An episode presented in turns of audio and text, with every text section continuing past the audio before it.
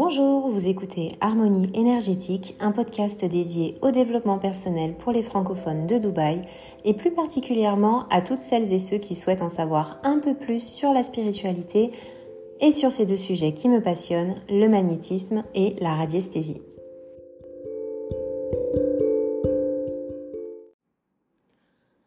Dans ce septième épisode, je vous parlerai des mémoires des sols, des mémoires des murs ainsi que des mémoires des objets. Afin de faciliter la compréhension de ces phénomènes, on va donc les aborder point par point et je vous illustrerai pour chacun d'entre eux un exemple sur les ressentis qu'elles peuvent provoquer chez l'habitant afin que ce soit plus facile pour vous de les identifier. Donc dans un premier temps, je vais vous parler des mémoires des sols, ensuite des mémoires des murs et je finirai avec les mémoires des objets.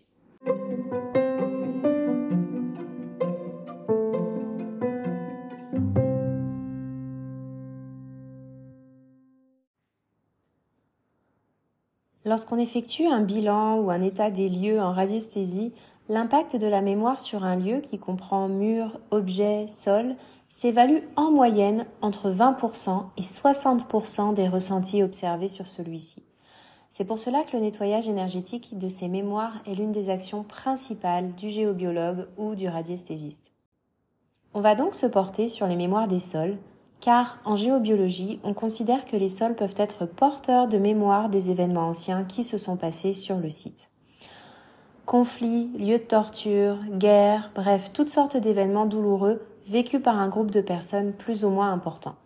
C'est la nature des émotions vécues qui sera alors imprégnée dans les sols de cet endroit. Par exemple, un ancien champ de bataille sera porteur de l'agressivité, de la violence et de la souffrance qui se sont exprimées sur ce lieu. Ces batailles vont le marquer et s'exprimer au travers de celui-ci à travers le temps. On peut parler de répercussions qui s'étalent à des centaines ou des milliers d'années après.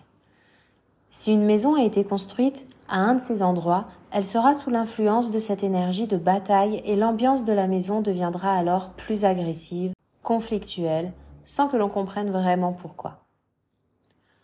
L'Europe est peuplée depuis extrêmement longtemps et elle est marquée par d'innombrables conflits liés à des événements qui sont connus pour certains, mais que la plupart ont également oubliés.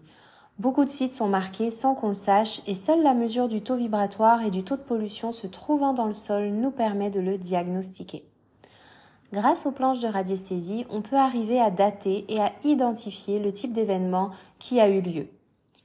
On retrouve également des lieux chargés d'énergie positive, comme les lieux à auto-vibratoire. Il en existe plusieurs en France et on en retrouve un bon petit nombre dans le massif des Vosges, entre autres, et en Alsace.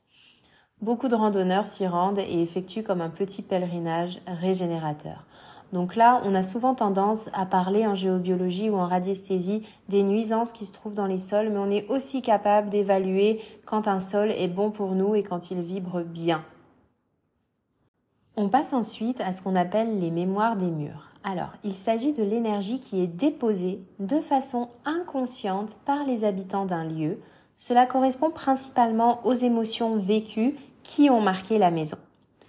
Donc plus les émotions seront denses, intenses, lourdes, plus la mémoire des murs sera chargée. Cette notion importante en géobiologie correspond également à la notion de trace des précédents occupants que l'on retrouve dans le référentiel Feng Shui. On a tendance à croire qu'une maison ancienne aura plus de chances de présenter une mémoire chargée, mais ce n'est pas toujours le cas. Une maison où il y a eu un climat serein, aimant, bienveillant sera moins chargée qu'une maison neuve où pendant la construction des conflits ont pu éclater sur le chantier entre les ouvriers, les constructeurs, le client, etc.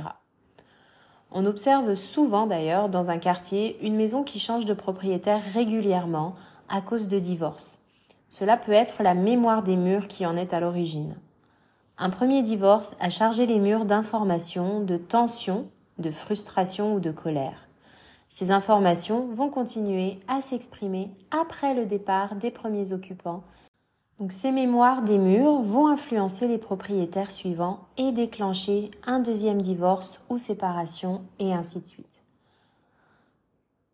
Comme le mentionne Roger Laforêt dans son ouvrage Ces maisons qui tuent, On observe ainsi régulièrement ce qu'on appelle des maisons à divorce, des maisons à cancer ou autres maladies.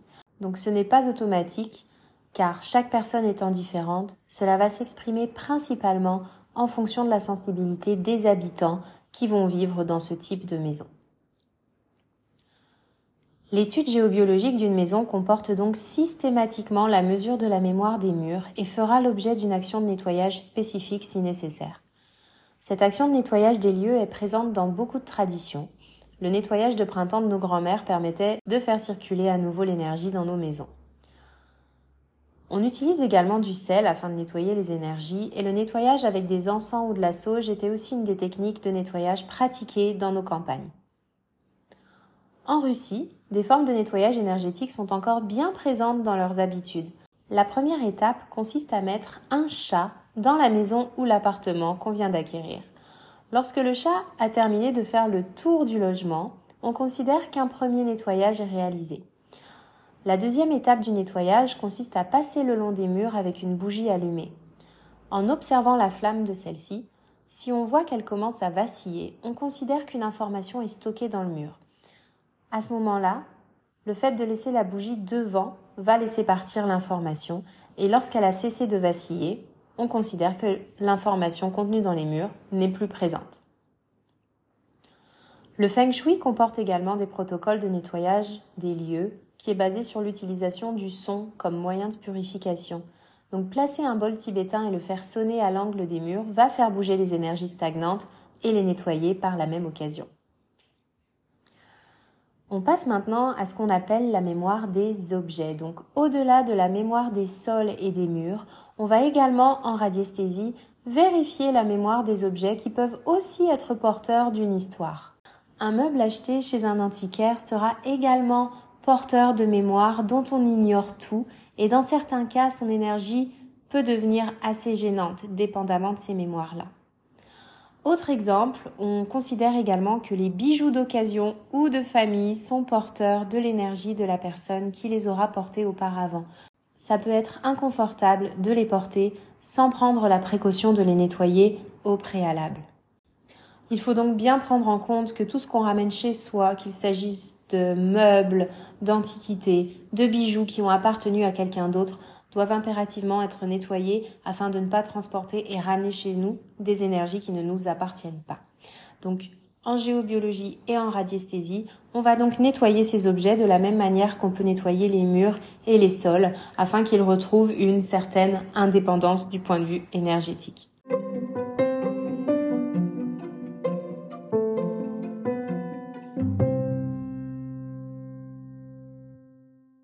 Si tu souhaites recevoir les offres du moment et avoir plus d'informations sur les nettoyages énergétiques des lieux ou encore les soins énergétiques pour les personnes, tu peux désormais cliquer sur le lien dans la description de cet épisode.